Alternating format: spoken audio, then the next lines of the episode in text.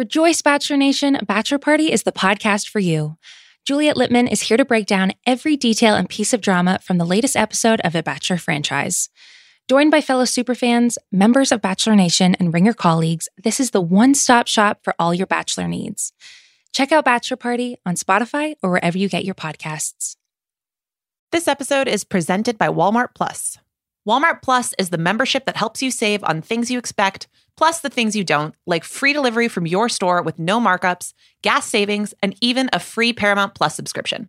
Start your free 30-day trial at walmartplus.com.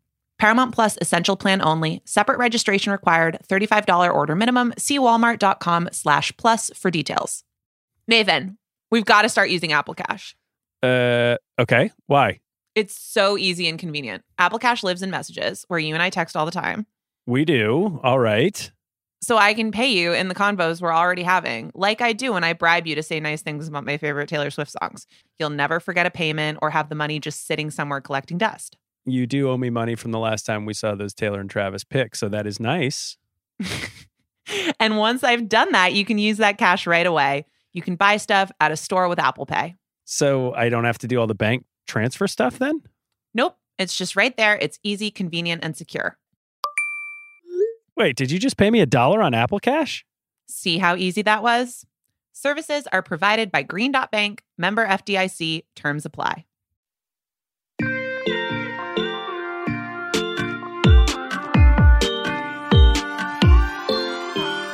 Hello, and welcome to Every Single Album Taylor Swift. I'm Nora Princiotti. I'm a staff writer at The Ringer, and I am a huge Taylor Swift fan. I've grown up with Taylor. Her first album came out when I was in middle school, and she's been the soundtrack to boys and friends and breakups and parties and pretty much everything about growing up ever since. I'm Nathan Hubbard, and I'm a contributor to The Ringer, and I am also a huge Taylor Swift fan. But I come at it from a little different place than Nora. I started as a songwriter making albums in Nashville, and then spent a lot of time managing bands in the music industry. I was CEO of Ticketmaster for a while, right as she started moving into arenas and stadiums, and then spent a bunch of time running stuff at Twitter as she was taking over the interweb. So I've had this awesome opportunity to watch her be the songwriter that I wanted to be and be the business person that I wanted to be.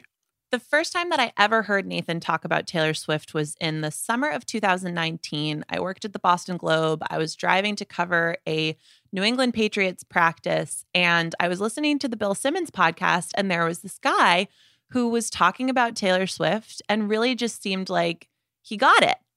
And you fast forward to now, and the craziest thing about my relationship with Nathan is that we've never actually met each other. But for the past year, we've been pen pals in Taylor Swift. And as we've both been in quarantine on opposite sides of the country, we've chatted with each other pretty much nonstop about everything she's done and everything that we love to think about when it comes to Taylor. And the next time that we were on a text thread with Bill Simmons, who put us together, it was him talking to us about launching this project. And essentially, I think the way that we both think about this project is we're publishing the thread. We're bringing everybody else into the conversation that we've been having with each other about Taylor, about what she's been doing as she's spent the last year re recording a lot of her old music, kind of taking stock of everything that she's done and thinking about where she's going to go next. We're going to have some big picture conversations about each of her nine albums, but we're also going to break each of them down into 12 categories. Some of them are fun, some of them are serious. We'll give each album a grade. I'm going to wish I could give each one an A plus, but we're going to try to take it seriously. You cannot and do that, Nora. I know. You keep telling me. You keep telling me. I swear I'm not going to do it. I promise. We're grading really on a do. curve. Begrudgingly, we will give each one an honest grade and hopefully just have a lot of fun and talk about Taylor which, as we both know, we both really like to do. Okay, Nora, then let's start at the very beginning with her debut album, Taylor Swift.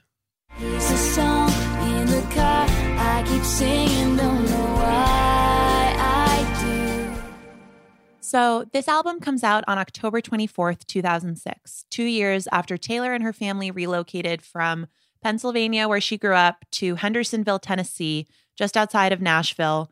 And that was so she could pursue her music career. And this is all kind of Taylor legend at this point. And she had a guitar, she had curly hair, she had cowboy boots, she loved the Dixie Chicks, she loved Shania Twain and Tim McGraw. But Nathan, we now know that Taylor's destiny wasn't purely as a country artist. So, should we be taking for granted that this is where she planted her flag to begin with? No. Where else was she going to go, Nora? I mean, she, you know, we let's contextualize what was happening in music at the time. She's we're coming out of like the end of the grunge era. We're coming through the sexualized pop movement of NSYNC and Britney. Eminem is is out, Creed is out, Linkin Park, Coldplay, OutKast, like these are the peers at the time. And there's not a lot of places at that moment in time for somebody with an acoustic guitar who is a songwriter to go. at the same time, software in that moment is becoming an instrument. If you recorded an album in 1997, you were doing it on digital tape. But once you got to 2000 and beyond, you were starting to use a Mac and Pro Tools. And the technology itself was becoming an instrument and new sounds were being invented. And all of that would feel hopelessly overwhelming, in my view, for a 13 year old kid who was writing songs on the acoustic guitar. And country music itself was starting to be this catch all for those kinds of songwriters. It was moving from the Kenny Chesney and the Tim McGraws to a next generation of Jason Aldean and Brad Paisley and Luke Bryan and Carrie Underwood is is leading the charts at the moment. But it, it was a shelter and a home for the pure songwriter. And I think at 13 years old, when Taylor Swift first threw herself into the Nashville scene, that's what she was. And that's where you went. First of all, the over under on when the first Linkin Park reference was going to be on this podcast, uh, it was a lot more than two minutes into the first episode. Yeah, we so killed it. Sorry, Vegas. for that one. Sorry, Vegas. It's all done. So it's interesting that you mentioned Carrie Underwood because in 2006, the year this comes out, Jesus Take the Wheel, that's the only song by a female solo artist that's in the top 10 in country. So in some ways, this is a natural fit, but it's also a really effective foil thing for her to vanquish, for her to have to conquer, right? Is the Nashville scene in country music because there are elements of that that are not friendly to a young woman who has sensibilities where she just wants to talk about boys and happiness and love and and all of that stuff.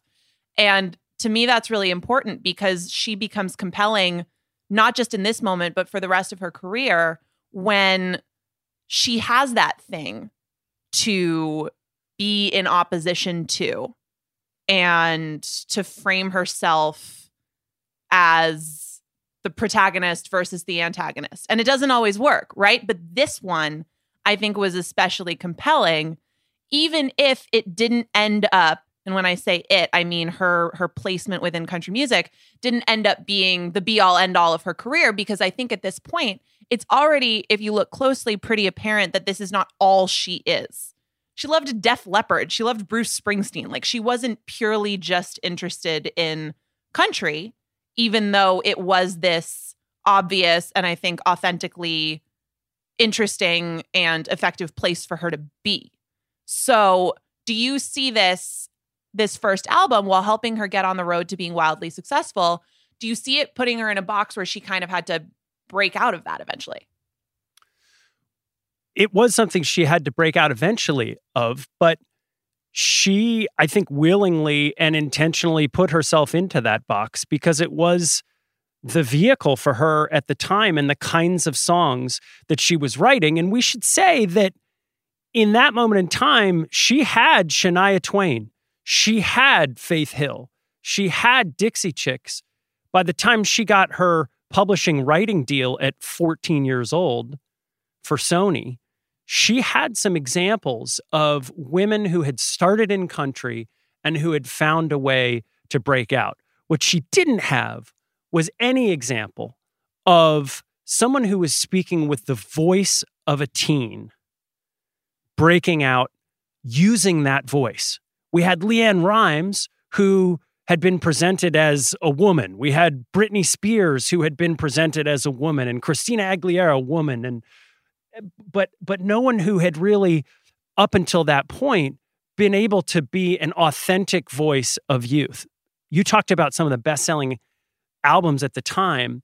I think when we think about debut, which came out at the end of 26. By the way, do we call it debut? Is it the debut? Is it Taylor's? I what do we call this? her debut or the debut? I need an article there. This is if you go through TikTok right now, everyone just calls it debut, and I need that. This is a different podcast. Is what happened to everyone starting to drop the article on this, and it's actually like a real pet peeve for me. But you can call it debut if you want to.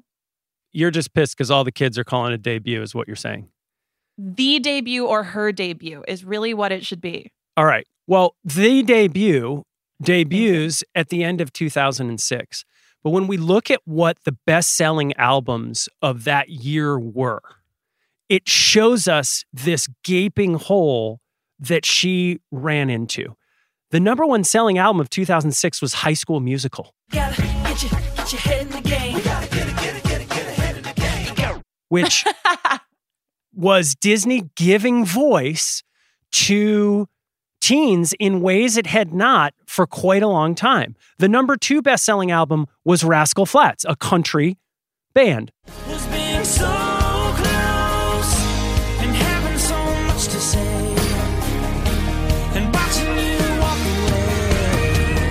The number three best selling album was Carrie Underwood, a female country artist.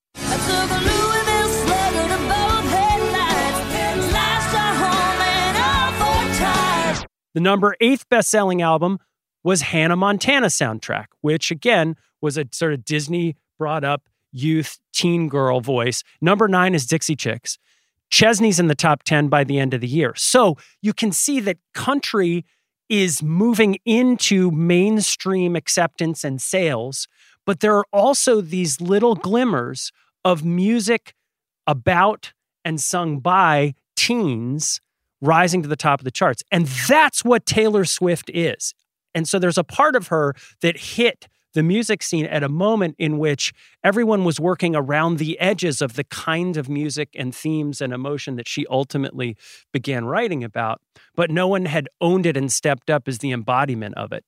And that's really what the debut was all about. Now, let's not pretend it happened all at once because part of the story of this album is how hard she worked not just to get there and get it out, but how hard once it was out, she worked to bring this into the minds of every DJ in the country music world to get it on the playlist. And that was really the slow burn build that helped her become the star that she is today.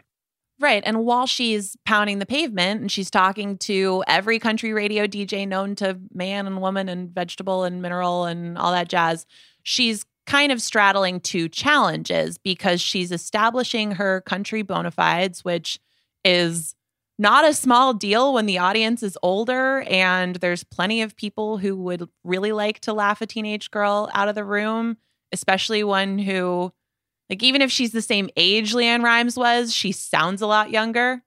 Definitely. But at the same time, the teenage essence was what made her great and what eventually made her bigger than any genre. So Yes. having to serve both of those purposes at the same time is really hard. And there are moments on this album where some songs don't feel like true Taylor Swift songs in the way that pretty much everything that comes after does. Now, our song, that is unmistakably a Taylor Swift song. No one else could have written that and done it that way. And it's not because it's a country song, it's because it's a Taylor Swift song. There are others, though, where it sounds to me on this album a little bit like she is playing dress up. So, in the moment, it's her challenge to serve both of those interests. Moving forward, it sets her up to outgrow the place where she started out, even if it was a great fit for her in the first place. Is it fair for us to ascribe that much uh, premeditation to her with this? Because again, she's 14 when she signs her songwriting deal. She's 15 when she signs this record deal. And there is no doubt that she made a bunch of shrewd business decisions even at this age. But almost every artist who's ever made an album, myself included, I made an album with a small label in Nashville five years, 10 years before she did. And guess what happens in your first record in Nashville? All of the handlers who know all of the gatekeepers and the rainmakers through the country music business think they know how to frame you. And as you said, the box to put you into and how to frame it and how to ascribe a brand to the artist and how to shape these songs into something. And when I listen to this album, I can hear Scott Borchetta, who found Taylor Swift at the Bluebird Cafe in Nashville, but who was looking for his next thing. DreamWorks Nashville had shut down, and he was well connected and well respected enough to be able to start his own independent label. And his artist was Taylor Swift. But he was deeply invested in the success of this new artist that he had found. And it feels, to your point, like there are moments where she is being told or asked to, as you put it, play dress up in a way that will slide this album in comfortably to the river of country music without upsetting the apple cart that, that is sort of the status quo that this industry is so well known for, even though what he was pushing was not Faith Hill. This was not Shania Twain. This was a 15 year old girl who had not had success. You know, no one at 15 years old had had success in Nashville previously. You have to be lucky and you have to be good and you have to be smart and all those things to create a career like this have to happen at the same time, right? And we've got a bunch of categories to break down this album with and we'll get into it, but I think one of the things that made us really want to do this show, right, is being able to look at that idea of how much of this was an accident or circumstance or other people's ideas and how much of this was one person who's an incredibly shrewd manager of her own career. And the answer is never going to be fully one or the other, right? Because, yeah, at 15, right. You're not plotting the next 20 years of your life. You're just not. But we will see as we get into some of these categories, she already had some pretty pointed and sharp ideas that I think set her on a particular path. So, here's what we're going to do for this and every album. We've got a bunch of categories. We've got the best song on the album. We've got all the Easter eggs, the track fives, Taylor's most important collaborators. But we're going to start with the biggest song on the album. I have Our Song. And he says, Our song is the slam screen door, sneaking out late, tapping on your window when we're on the phone and you talk real slow, cause it's late and your mama don't know. Which was her first number one country hit, also got to number 16 on the Hot 100. What do you have? Well, we're going to argue a little bit about this. I think it's our song, but okay. Teardrops on My Guitar technically charted higher. But it is our song. Our song seems to be the one that lasted the most. What I don't understand that you have to explain to me how was this the last song on the album? She has a weird habit of sequencing, right? This is the first moment where it's very hard to explain some of her sequencing choices. And often the first bullet point in that conversation has to do with some of the lead singles from the later yes. albums. But this is a really good example of that, right? This song is incredible. I think as we go through this journey, album by album, we're going to talk a lot about sequencing. We're going to talk a lot about singles. And this to me is exhibit A that maybe for all the amazing things that she does so incredibly well, that one thing maybe she doesn't do so well is sequence her albums because there's just no other explanation for why this song would be last. It is cute that it is play it again. There is a lot of that, and I understand why maybe you put it at the end to sort of reload and replay the album. But I, I, I am never going to understand how she saved what was a sort of generation defining song for the last song on the record. Let me posit a theory. So the first single and the first song on this album is Tim McGraw. And one thing that our song and Tim McGraw have in common is that while she's telling a story about relationships with boys, she's also telling a story about her relationship with music in general, right? You need a song to define a relationship to make you feel all those things. She thinks of her high school boyfriend who's about to go off to college and she knows they're going to break up when she hears this Tim McGraw song. So not only is she presenting something about her personal relationships, she's also telegraphing to everyone who's listening, I feel really, really, really deeply about this stuff that I'm doing.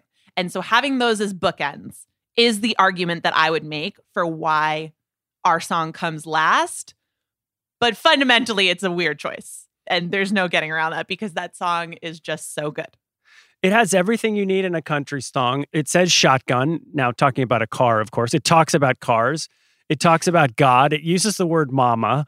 It's a song that she definitely could have written in 20 minutes, and she did, you know, but she stood by this one because I don't think everybody else believed in this one. This is the start of Taylor trusting her instincts. She had played this, I think, for her school talent show freshman year and seen how it had been received by her classmates and knew that there was something there. And and it's the it's the first window we have into her always having this right intuition about her fan base and listening in ways that most everybody else in the industry doesn't to what that fan base is craving and knowing the kind of music that's going to resonate with them. We're going to get to the next category, and that's a really good segue because the next category is the track five breakdown. And track five's very important to Taylor, an avenue for her to pinpoint one of those songs that she thinks is going to resonate with the fans, especially. And for this one, track five is Cold as You. She told Rolling Stone that it's her favorite song lyrically on the album. That kind of sets in motion the track five thing where she's identified it as important. In that piece where she says it's her favorite song, it really cracks me up because the way that she describes it is she says, The hook is, I've never been anywhere cold as you. I love a line in a song where afterward you're just like, burn. Which burn. is so funny because it's that classic thing where like sometimes she can't help but talk like a 16 year old. And then sometimes, like that song, the lyrics in that song are really mature. And there are smart lyrics that are super young on this album. Like our song is a really good example of that. I think it's so clever, but it's really youthful. Some of the parts of Cold as You are pretty sophisticated for a teenager. Just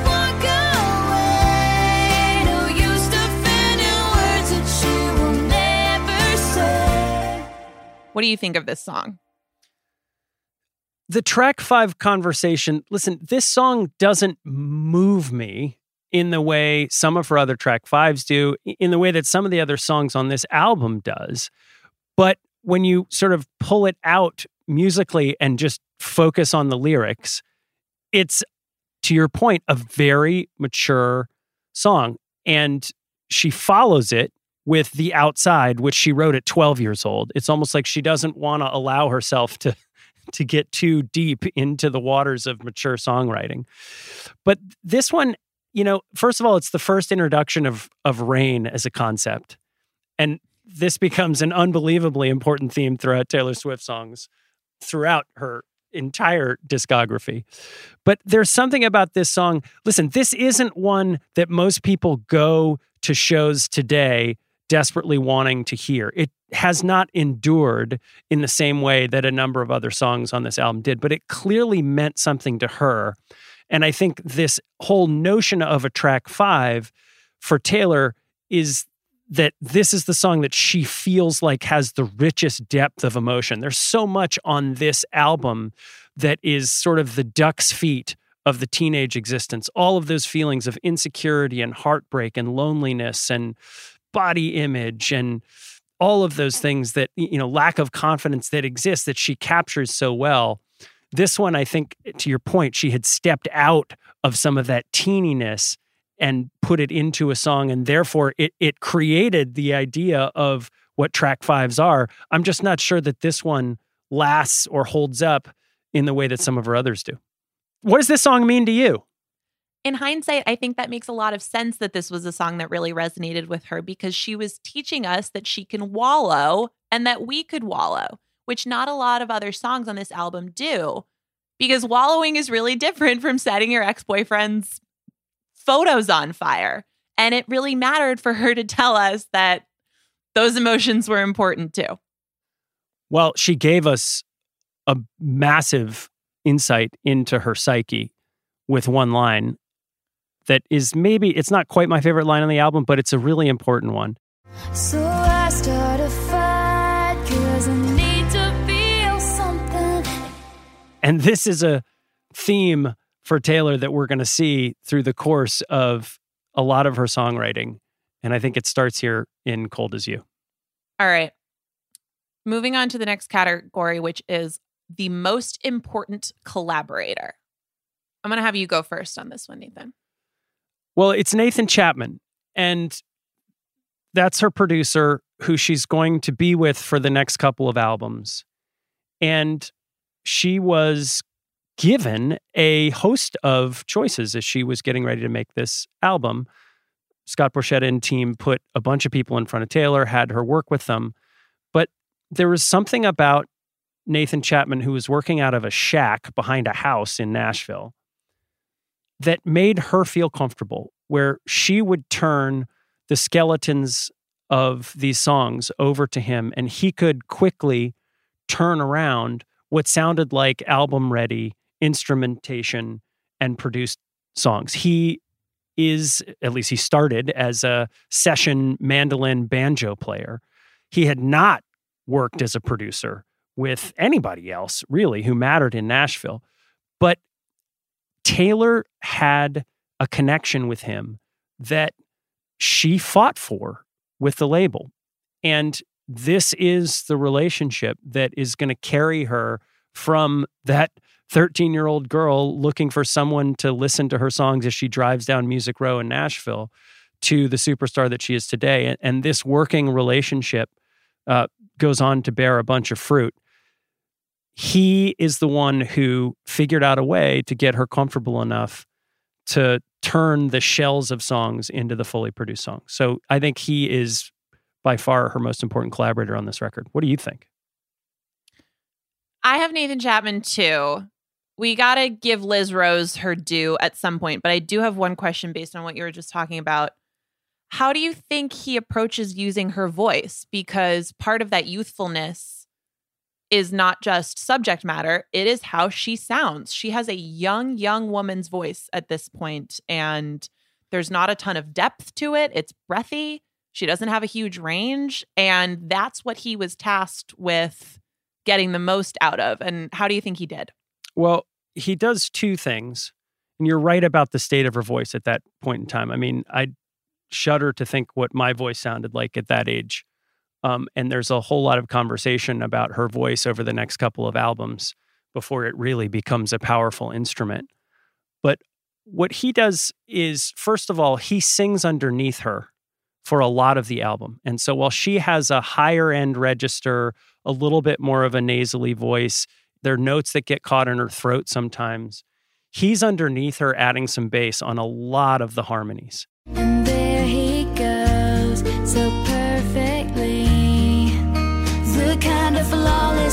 Wish I could be. As we get into later albums, you'll hear his voice start to fade, and, and a lot of the male background vocals actually start to disappear on songs as she gets older and her voice takes on more sort of gait and gain. But the second thing that he does is he creates a pretty large wall of sound and this album is mixed in a way that her voice gets sort of put into the middle of that wall. And what i mean by that is there's a lot of instruments playing at once. You've got fiddles and banjos and mandolins and guitars and and the drums and the snares and the cymbals and they all sort of are awash. And as we get into some of the later albums the mixing starts to isolate a lot of the instrumentation but also bring her voice forward. And so they found a way burying it is not the right way to say it, but to surround it with instruments and frequencies that made up for the parts of her voice that at this point in time just haven't developed. They're coming, but she's still just a kid. What's a really good example of that? What song do you feel like he does that effectively? Well, I think it's across the entire album, but in particular, some of the country rockers. So, Should Have Said No, which we know is written two days before mastering, a lot of that happens. Um, I think Picture to Burn is a great example of that.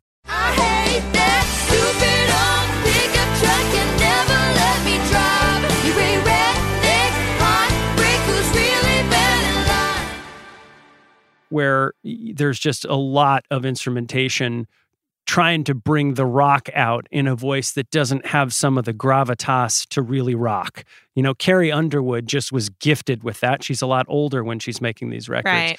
She can growl. Taylor doesn't really have the ability to growl yet. And so No, you just mentioned two songs where she is at peak twang. Yes. Yes. And so he finds ways to use instruments to flesh out the canvas and fill in those registers that she just isn't really capable of grabbing in that moment. This is an impossible to answer question, but who do you think turned the twang up to 11? Because it's it's it's at 11. Well, that's where we come back to who's really coaching her through this. How much of this is Taylor loves country music. She loves the songwriting. She's thrown herself into the genre versus, you know, did she get notes back on the first takes from Scott Borchetta that said, "Can you say amen instead of amen? You know, can you can you twang it a Our bit?" song. Yes. And and it it feels forced, right? Especially retroactively. In the moment, maybe you could buy into it. But but it is it is there are times where it's campy. And uh, and we see it really all the way up through Red. There's a few songs on Red where they feel almost like parodies of country songs, and she sort of leans into some of that twang.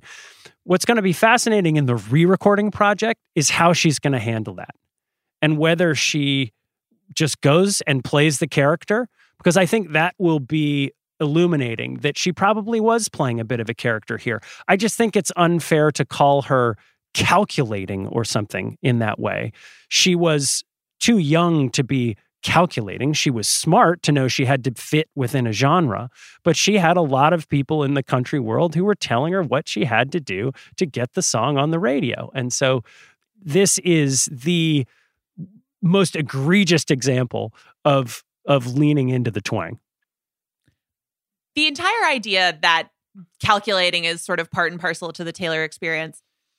We're going to try to pull the curtain back on that a little bit. I hope so. To me, to me, it's just, I just sort of reject the premise of it, right? Because it's hard to become a really famous musician and it's hard to have this kind of career. And guess what? Most people who do it, yeah, there's some there's some happenstance involved, but you got to try really hard. And the idea that she tried things and did things on purpose ascribing something negative to that is really ridiculous to me. So, it, but I know it is one of the things that has turned a lot of people against her or frustrated people with her at, at, different times. So, it's a fascinating canvas with her, but it's one that really baffles me because the idea that wanting things and trying to get them is somehow no go territory is just absurd. But Nora, me. let's be clear about why that is. It's because she's a woman. And I say that not to sort of bail out to the easy answer, but Justin Timberlake is on the rise at this moment in time. Nobody gives him shit for being in a saccharine pop boy band with bleached, you know, frosted tips and then moving into, you know, the sound that he went into. Was he trying something? No, that was a vehicle to start and present his talent and help him as a 16, 17 year old kid find his way. Taylor is younger, and this is the only genre that would remotely be open to a 13, 14, 15, 16 year old girl with an acoustic guitar. So that's why she gets pushed. All of the great artists are, in part, amazing brand managers. Jay Z, Shawn Carter is behind the scenes managing that brand. Bono, behind the scenes, he is managed. Madonna, an incredible brand manager. You have to do that as an artist to endure. And so I am with you that we can pull the curtain back on the calculating. The extent to which we say calculating for me, I hope it has positive connotativity because this is an unbelievably driven human being. I mean, at the time that she started touring for this album, she was opening for the Brad Paisleys of the world. She opened for George Strait. She, you know, she, she ended up op- doing some opening for Tim McGraw, but she she was playing a lot of amphitheaters where, you know, Journey, the reconstituted Journey goes and plays and Jimmy Buffett brings his Margaritaville tour. He and she was opening for country artists at the time. And I was an executive at Live Nation, and we ran a lot of those amphitheaters at the time. And there was this guy who kept calling me about his daughter who was opening in these amphitheaters, and his name was Scott Swift. And I talked to him three or four times where he kept telling me about all the things that were wrong in the amphitheater with the fan experience. The lines for the bathroom were too long. There aren't enough food options people who are on the lawn, you know, get crammed in together and they don't get enough space. You oversell the lawn. Blah, blah, blah. And this was a guy who, sure as Sunday, knew that his daughter was going to be a star.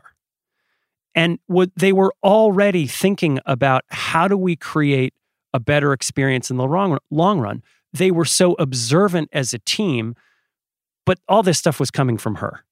And so like even in this moment in time, she can see the long game. She knows where she's going. She's trying to plant the seeds to get there. I don't look at that as calculating. I look at that as driven. And every artist who's ever made it has had to fight like hell to get what they want, much less being a 13, 14, 15, 16 year old girl with an acoustic guitar in a world in which Britney Spears is at the top of the charts. How did you react to getting those phone calls? Were you thinking, okay, I should internalize this information and maybe act on it? Or did it just make you interested in the person who was behind the phone calls? Both. I mean, the most important thing to do if you're involved in a concert, and this is why the artists know it best, is you go and you turn your back to the stage and you watch people experiencing the event. And you start to notice what it's like when people return from going to the bathroom in the middle of a song and they have to walk 20 seats in because there aren't enough aisles. And so a lot of what Scott Swift was saying resonated with me because he was so focused on how do we make the fan experience better. But it showed that they could see beyond opening for Brad Paisley and they were thinking about how do we how do we merchandise better? How do we create, you know, an environment for commerce that is not painful or forced but is authentic for the fans who are there to connect? and how do we build that better experience and as she graduates from these amphitheaters and moves into arenas and then stadiums you can see she starts to take more control over that entire experience but it it took these days of of just grueling it out on the road through the normal you know channels for her to really learn about how she was going to shape her business and her brand and again that's drive. It, there's no artist who's ever made it to the top who just sort of ignored those things. Everybody from Springsteen on down has been focused on that end fan user experience. Just like Amazon was successful because they focus on the end user. I mean, in some ways, the commercial part of this requires you to think about the end customer. And there was nobody, even at this age, better at that than Taylor Swift very cool and very smart. And I'll put my soapbox away, but I just think that's very interesting and very cool. Uh, we started this conversation about Nathan Chapman, who, like you, he is my most important collaborator for this album.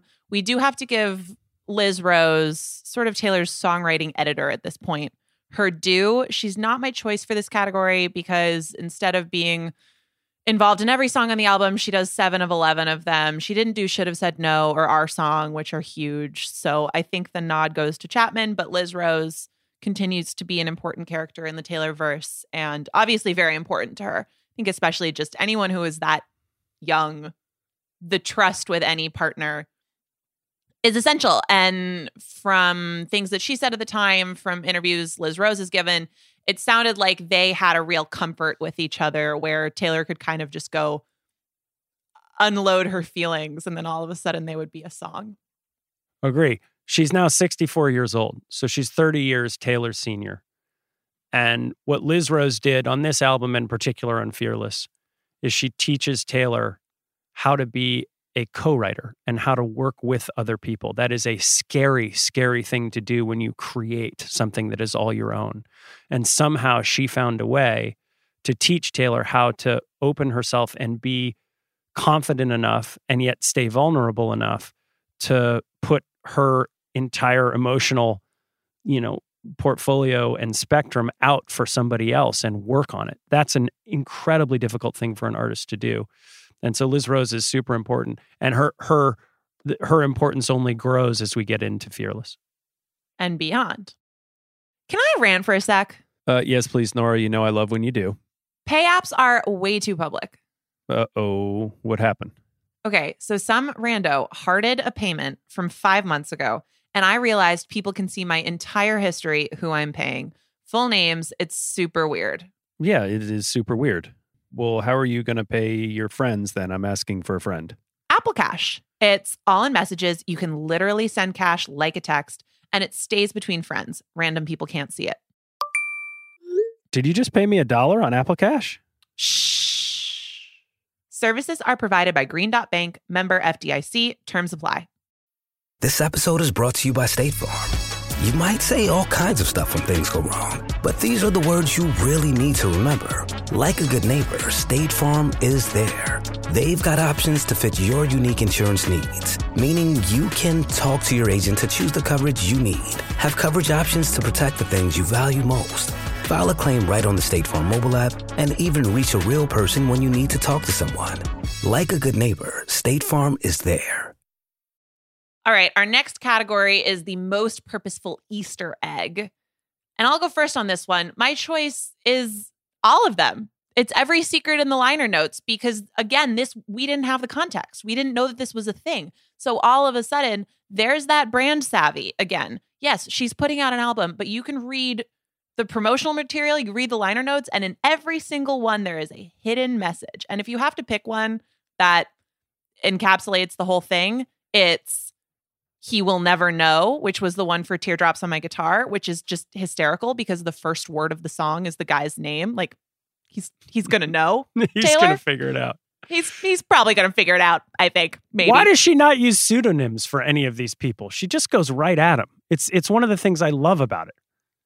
She hadn't discovered her love of a pseudonym yet at this point. You know she she gets there, at least with herself.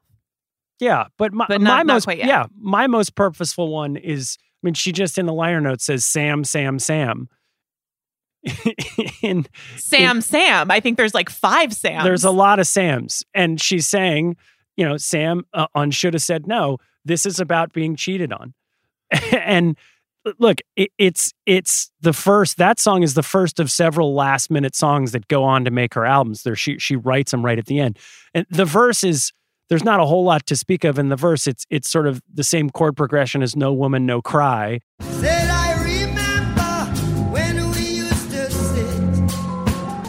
You can see that I've been crying, baby. You know all the right things to say. But it's interesting to contrast this song with Carrie Underwood's "Before He Cheats." Which gets a Song of the Year nomination out of this crop of uh, of songs. For some reason, this song is on the Jonas Brothers 3D movie soundtrack. I don't understand how that happened or how it got there, but th- this is really the the shot across the bow of people who There's irony her. in that, by the way. A, a when ton we of get to irony. Fearless, we'll figure out where it is, but continue. yeah, this is really the first shot across the bow where she's naming names. Picture to Burn is maybe the first Crazy Ex Revenge song, but this is the one where she's not afraid to name names. I loved it.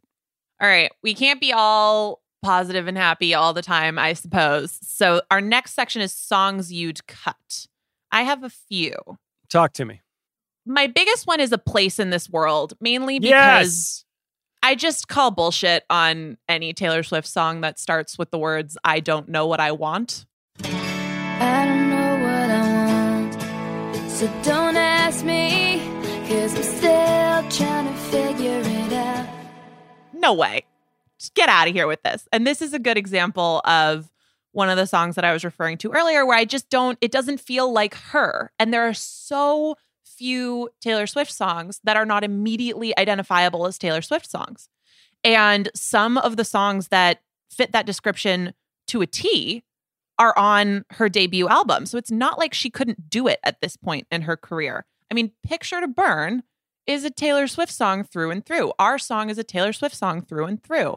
I think there are some with the kind of pandering to the country tropes moments on Tim McGraw where it gets a little borderline, but there are still narrative devices like the way that she brings you in with you said the way my blue eyes shine put those Georgia stars to shame. I said that's a lie. Like that storytelling is so identifiably her immediately that I would there's there's no argument that she couldn't do it at this point, but there are a few songs. I think this is number 1. I can make the argument for The Outside as well. A little bit on Stay Beautiful and then I'm only me when I'm with you. Uh which is a bonus track. Oh gosh, yeah, the bonus tracks were troublesome on on, on this one. Yeah.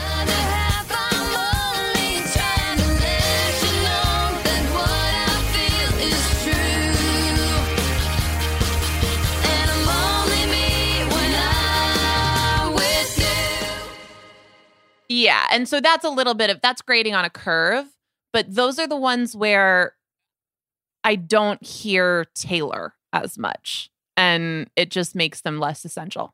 What about yeah, you? Those are exactly the ones that I listed. I mean, at the end of the liner note, she's got it says, P.S. to all the boys who thought they would be cool and break my heart. Guess what? Here are 11 songs written about you. Ha. Well, I, I don't know that a place in this world is that song stay beautiful same thing. And and the outside for me it's just a young song. But a place in this world is the one for me that i circled because she put it forth. And it, it really it feels like the soundtrack to a Jessie spinoff or something like eh, some kind of disney channel like they could have used it for the full house reboot or something. And eh, it just doesn't fit. This is one where she worked with the team of writers uh, you know, our song is purely Taylor Swift. She is the only credited writer, and boy, does that sound like a Taylor Swift song, as you said. This one just sounds like they were trying to pull together a thoughtful, teeny country themed thing, and there were real, genuine emotions. Again, she's got all the the duck's feet of emotions happening on this album. You know, starry eyed love and uncertainty of youth and hiding behind parents' backs. But this one just doesn't feel like a song that resonates in any meaningful way for me. And she even contradicts it, right? Because part of the message of that song is the idea that she's this ingenue just searching for her place in this world. The liner note hidden message for this song is I found it. So already, by the time you're putting the thing out into the world, yeah. it's like, yeah, this no longer applies to me. Whatever. I, am kind of on the path here we we can't let it go without just talking about the terrible pop version of Teardrops on My Guitar that was part of those extra songs that got, you know, looped in later on because it's We'll just, save this because it's going to it's going to come up later for me. So save save okay. your point here. Okay. Swallowing. We'll move on for now. Do you wish the album title had been different? I do not. I don't either. I think it's part of the marketing behind this album was introducing this teen talent. And the only way to do that was with the name Taylor Swift. I also think, therefore, it's purposeful that the first song uh, single was Tim McGraw. And maybe that's why the last song uh, is our song. But I wouldn't have titled it anything else. The paralleling of the names between hers and Tim McGraw, one of the biggest stars in country at that point, is really smart. The other element of it that works for me is that naming it Taylor Swift, naming it, it it's autobiographical. And so is she. So you learn fundamental things about her, even though it's not exactly an original story to have a debut album just be eponymous, but it's really effective to me for those two reasons. I don't, this will be a category that we'll return to as we go through the albums. Usually I don't have a problem with her album choices. I would say that relative to the track fives or or some other things that she does on a recurring basis. I don't know that the album titles tend to be like chock full of significance, but this one it really works. And her name is also interesting because one of my favorite Taylor facts is that her parents named her Taylor sort of as an homage to James Taylor, but also because they wanted to give her an androgynous name in case she like climbed the ranks in corporate America. And doesn't just that make perfect sense with this person who ends up having this savviness and this ambition and the thoughtfulness and the drive to say, okay, here's my name, here's Tim McGraw's name, here you go, and send it out into the world. Yep. Trying to be as much to as many people as possible in this moment.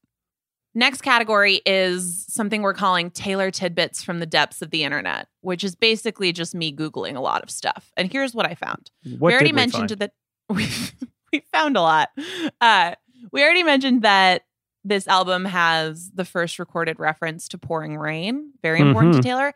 It also has the first 2 a.m. reference on Yes. Mary's song, which is about her neighbors in Tennessee. Take me back to the creek that's we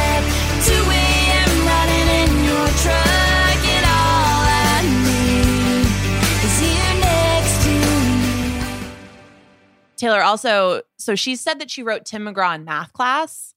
Tim McGraw has said that when he first heard it, it made him feel really old and it made him wonder if he was past his prime. But then somebody clarified to him that it was written by a high school student and he felt a little bit better, which is great. Congratulations to Tim McGraw for not having to feel old.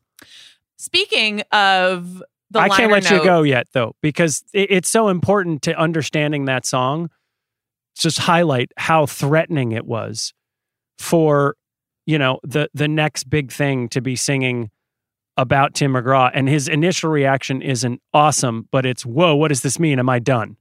Am I passe? Am I past my So prime? funny. And by the way, the answer is, of course, yes. And there's this wonderful full circle where we got the whole weird moment at the ACM Awards where she's playing to him.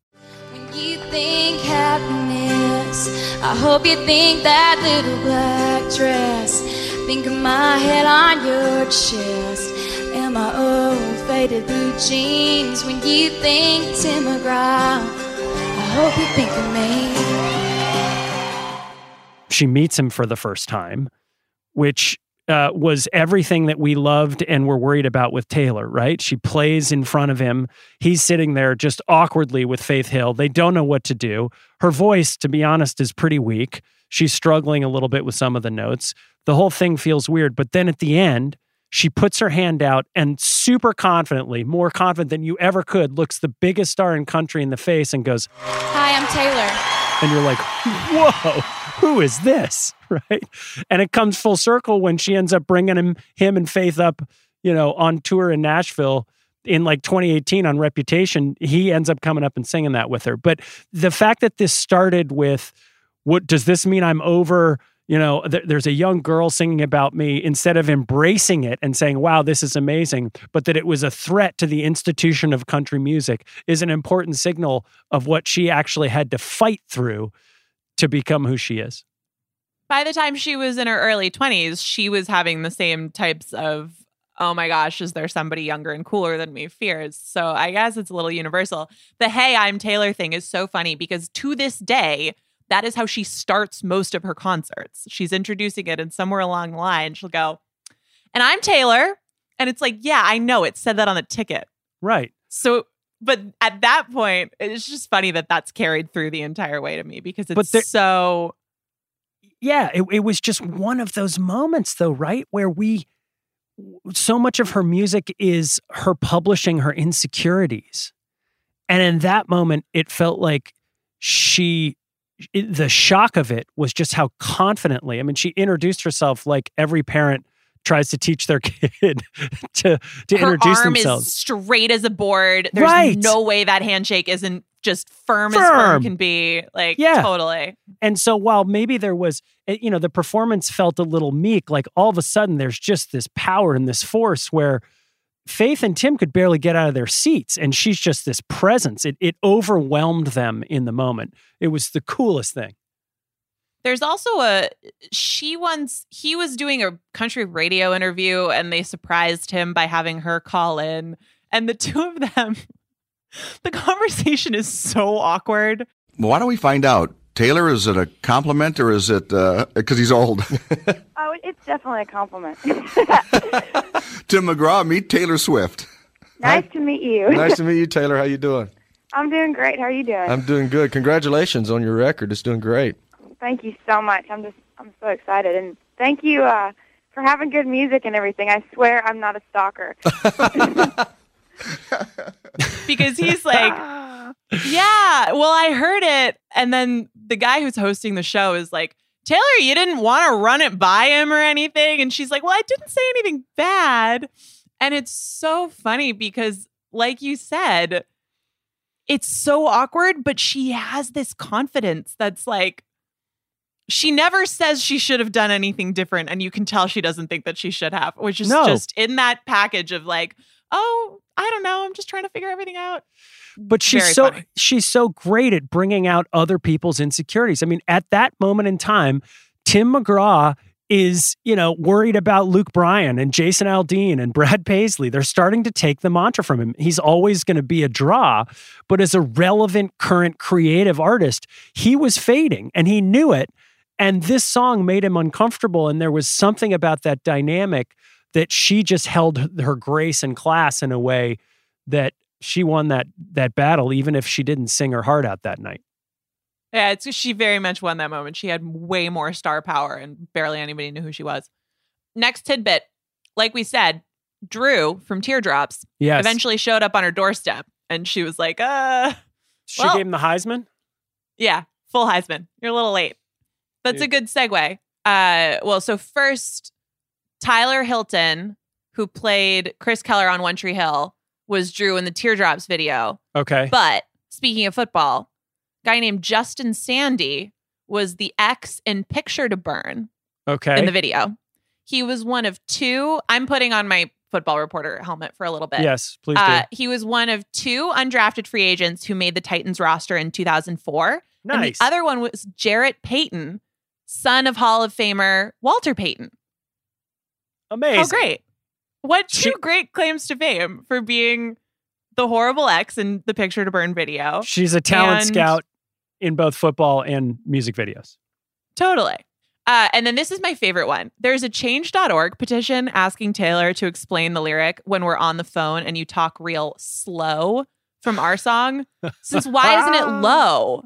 Like, that doesn't make sense. Why does talking slowly make you more quiet? Because it's late and your mama don't know.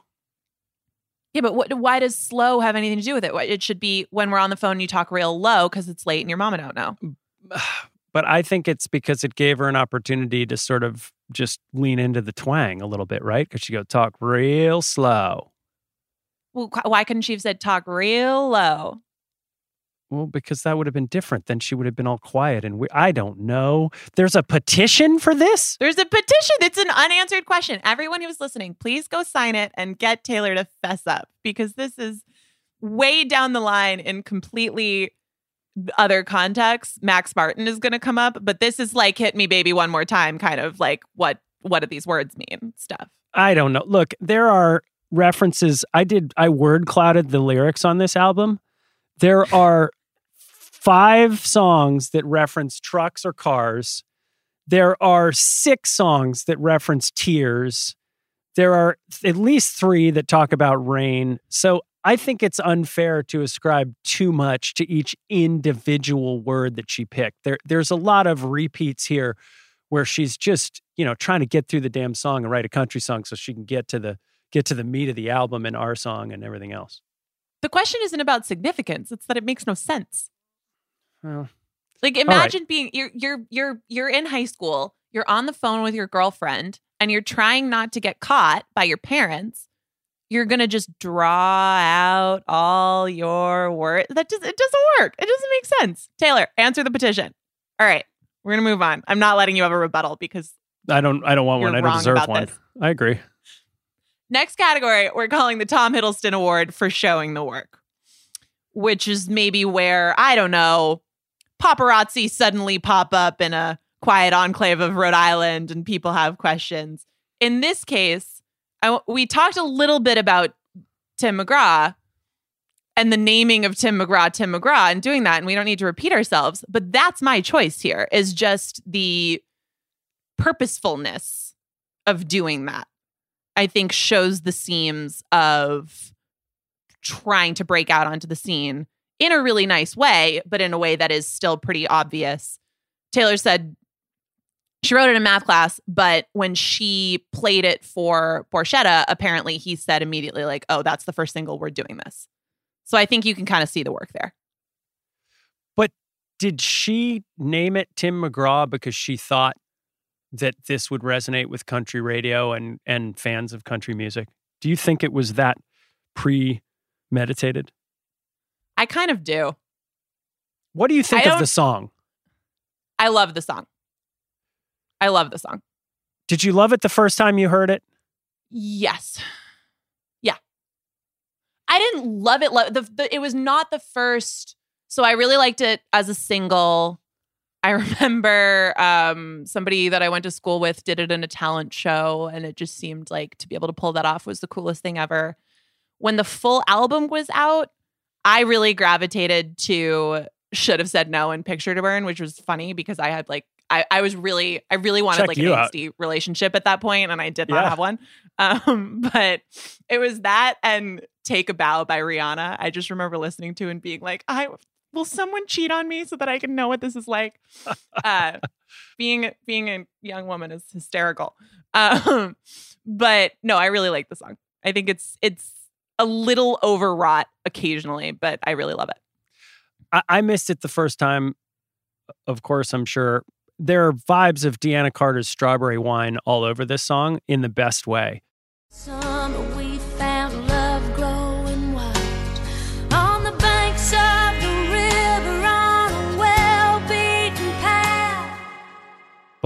I didn't get it until I heard the Maggie Rogers version. Think of my on your chest and my old blue jeans. When you think Tim McGraw, I hope you think of me. You love that. I love that it made me absolutely fall in love with this song. But I think that that version matters as we look at this album retroactively. The Maggie Rogers version of Tim McGraw matters. It starts to make this early catalog look akin to the Beatles' early stuff. Not that it was that revolutionary, but that the quality and the impact of the songs were huge on the next generation of artists that were coming up. I mean, people are going to cover these songs in ways that get at the essence of what they are, that pull them out of the time period, and that make them eternal. It feels a little bit to me like Joe Cocker covering I Get By with a Little Help from My Friends or CSN doing Blackbird, where they cheat a little bit because they use some minor chords that weren't there, which Maggie Rogers does in her version. But you hear the version, the covered version, you go, whoa, that is a song. And for me, in in retrospect, we'll talk about it, but like Jake Gyllenhaal can stick this you know where because she had already written an indie record if you were enough of an artist to hear it that way, and Maggie Rogers did. So it's such a great bookend to the actual indie records that she put out in 2020. But this song in particular, I think, w- without this interpretation, you would just have pigeonholed as a country music song, maybe a premeditated one, as you say, with the title. But taken out of context and reworked, it, it really opens up what an amazing songwriter she even was at, at 15. To me, it's just it's the dialogue, it's the narrative, it's the immediate storytelling chops that make it. And to your point, other people have maybe added in some ways more musicality to it, and it'll be fascinating to see how she re-records it. But from a pure songwriting perspective, I think it was, at least to me, immediately very impressive. Okay, next we've got Peak Taylor. What you got? Ugh. I mean, Sigh. it, it's the peak Taylor is singing Amen for me.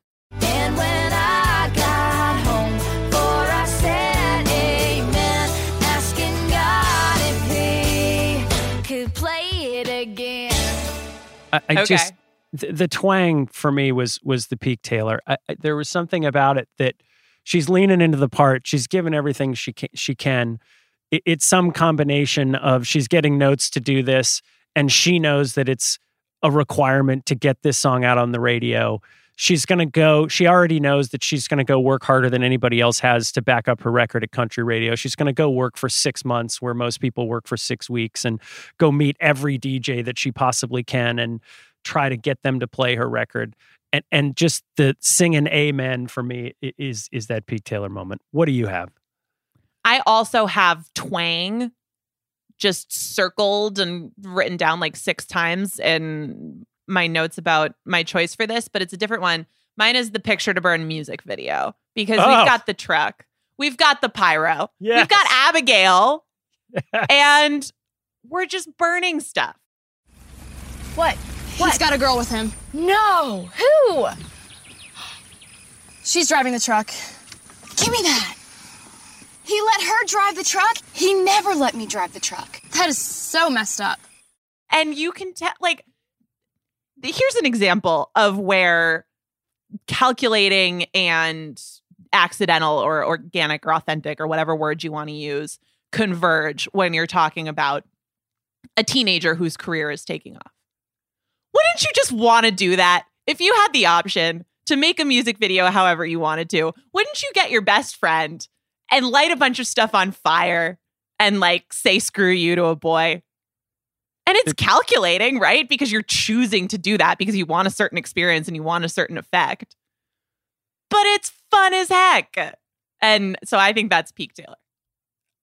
They're doing like a real world reunion now on MTV. We need to do a reunion of all of Taylor Swift's freshman and sophomore year high school classmates who've just probably been completely destroyed by the but because picture to burn, I mean, I I don't know how that guy leaves his house at this point.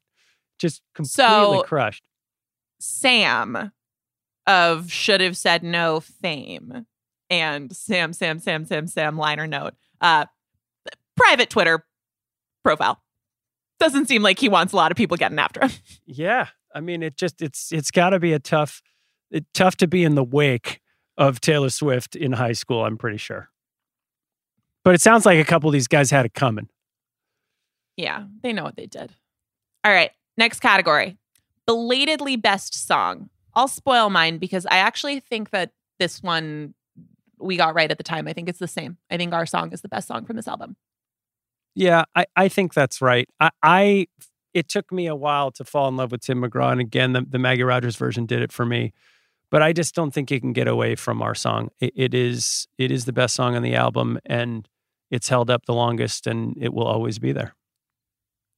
I do want to give just a little shout out here to Should Have Said No, which just will always have a place in my heart. and, and she closed the first tour that she did all of her sets she would close with that song.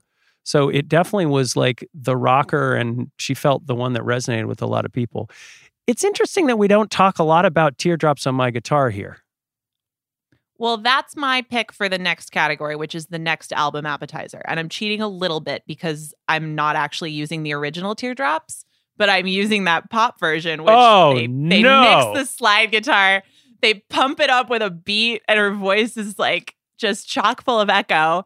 And suddenly the teardrops are coming from inside the country radio stations.